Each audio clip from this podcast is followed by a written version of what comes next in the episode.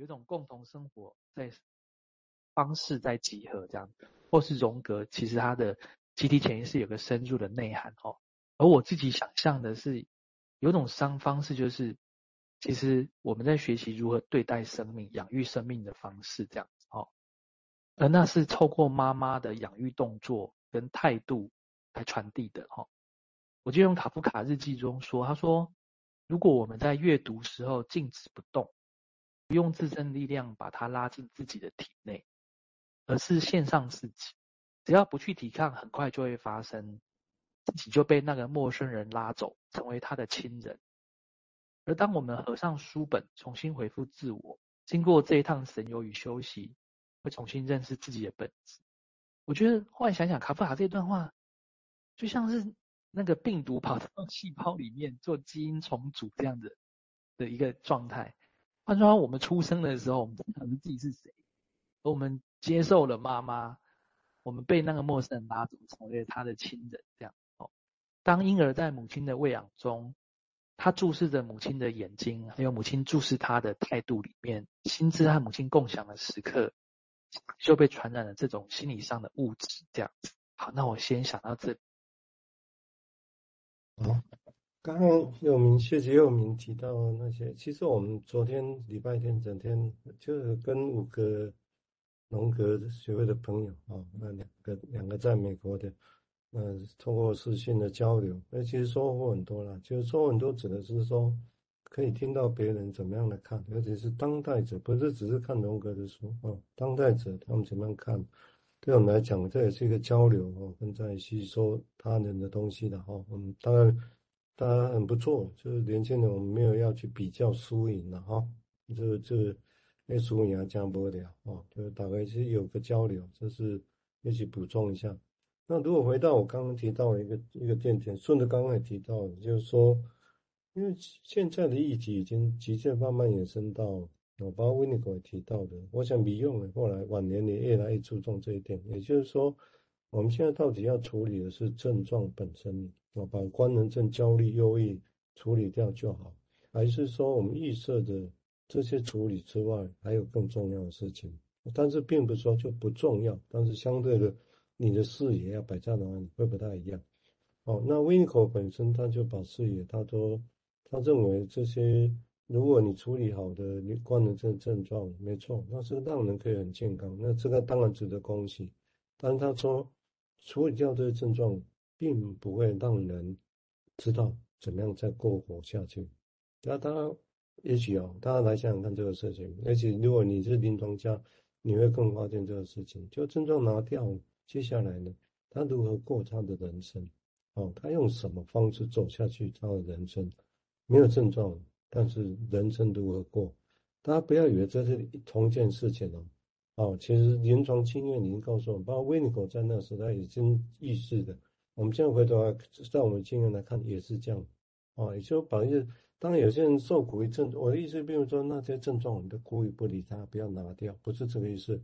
或者有些人以为啊，这东西就是故意让个案受苦了，不去碰，不不去管那些症状，我觉得也不会是这样啊。就是那些症状如果太受苦，你把它减轻一点啊，把它弄掉，那这个当然这个有时候还是重要。有，但是更重要是这个过程里面，那接下来他要怎么过他的人生啊？那个那个，就像最近那宫崎电影一部新的电影那个题目一样啊，就是如何去过未来人生。这其实才是重点哦，但这个意思大家可能会误解。一般来讲，精神分析取向人很怕会触及这个议题哦，就是说怕触及是说，哦，那我如果谈这个人生怎么样过，那难道我是要去介入他的人生，我要给他指导吗？我想，如果我我要坚持精神分析的论点，我当然说立场，我当然说不是啊，我们没有要给他，你说你一定要怎么过你的人生呢？但是。当我们不一起讨论这个议题的时候，我们如何确定我们真的没有暗暗的暗示个案要往怎么样的人生走吗？其实越不去谈，越不去讨论这个议题，越越有可能会变成，其实我们以为在做诠释，其实在做暗示啊，在做一百年前弗洛伊德以为要放掉的催眠术的暗示。但是我也并不说啊，催眠师暗示跟建立就不对，没有这回事，没有不对这回事。有时候就真的很需要。好，那现在对我们来讲，你看就是复杂性这里。如果在所谓的说，有时候有需要，那是病人的需要，还是我们的需要？是我们想要去引导他，应该要这样比较对，还是说我们慢慢跟他一起摸索，看看怎么样去对病人是最适合的？哦，这样讲起来很容易哦，但是其实你看哦，在分析师一百年，因为分析一百年里面，这个议题就这样交错来，就跑来跑去，两边在移动，你知道吗？哦，我我只是把这个现象给给给提出来，然后大家一起来想这个问题。我们接下来请佑明再谈他的想法，谢谢。刚蔡医师谈到非常，我觉得非常值得思考的点哦，就是说哦，我们治疗症状吗？还是我们要处理人生吗？然后我们是要教人家怎么活吗？那这个其实常常会牵涉到一个题目，就是说，哎，我们是在做治疗师，还是在做人生导师，还是是在做妈妈这样哦？那这个很有趣。我们什么时候当治疗师，但是却当成了人生导师，或是当成了妈妈？妈妈妈妈真的想当妈妈，还是妈妈想当人生导师？这是另一个题目哦。那无论如何为生命服务哦。那我们接着看，毕勇他也在谈哦，就是要治疗跟治疗失败的时候的观察哦。我觉得这蛮有意思的。他从治疗失败这件事情来看，说有些东西值得看。他说。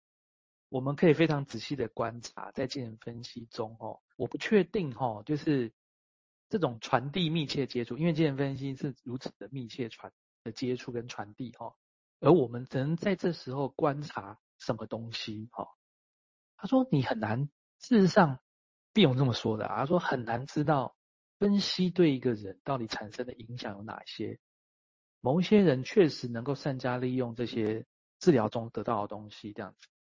毕勇说：“可是我认为，毕勇认为说，在许多情况下，这些现象是短暂的，是表面的，是一种治愈的一个现象。哦，他说这个治愈并没有持久现实性，没有特殊的意义哦。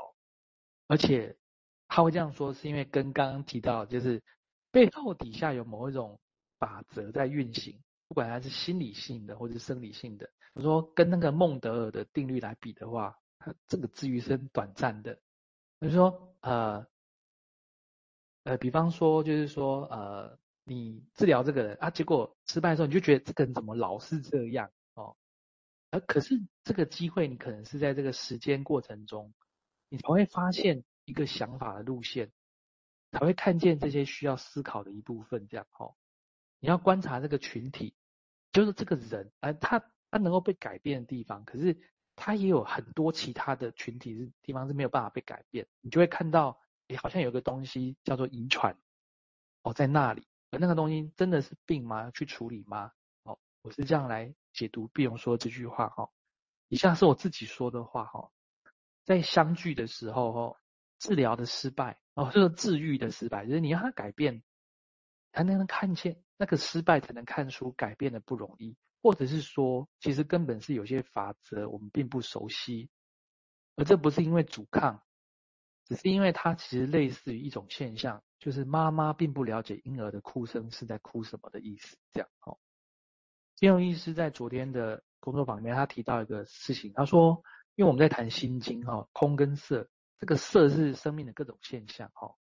他说，可是因为有了色，那你色之中的。失败，你会观察到无常的存在哦，无常哦，这叫做 constant conjunction 的断裂。也就是说，我们以为事情就是那样，但是事情不是那样的时候，我们才会看到一个东西好像还在这之外，而这叫做 s i s u r a 的诞生。而在 s i s u r a 诞生的时刻，可以如毕勇说的，其实你本来以为事情是这样的，但在这时候有机会做生命维度的一个更换。有点类似于我们俗语说的啦，啊，危机是转机呀。那你要创造的东西是一个毁灭的，你需要先毁灭的东西才会有办法再重新创造东西。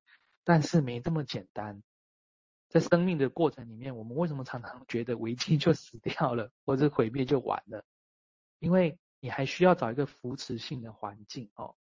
而我在想象，就是为什么常常有一些断裂点不能成为新的东西出现呢？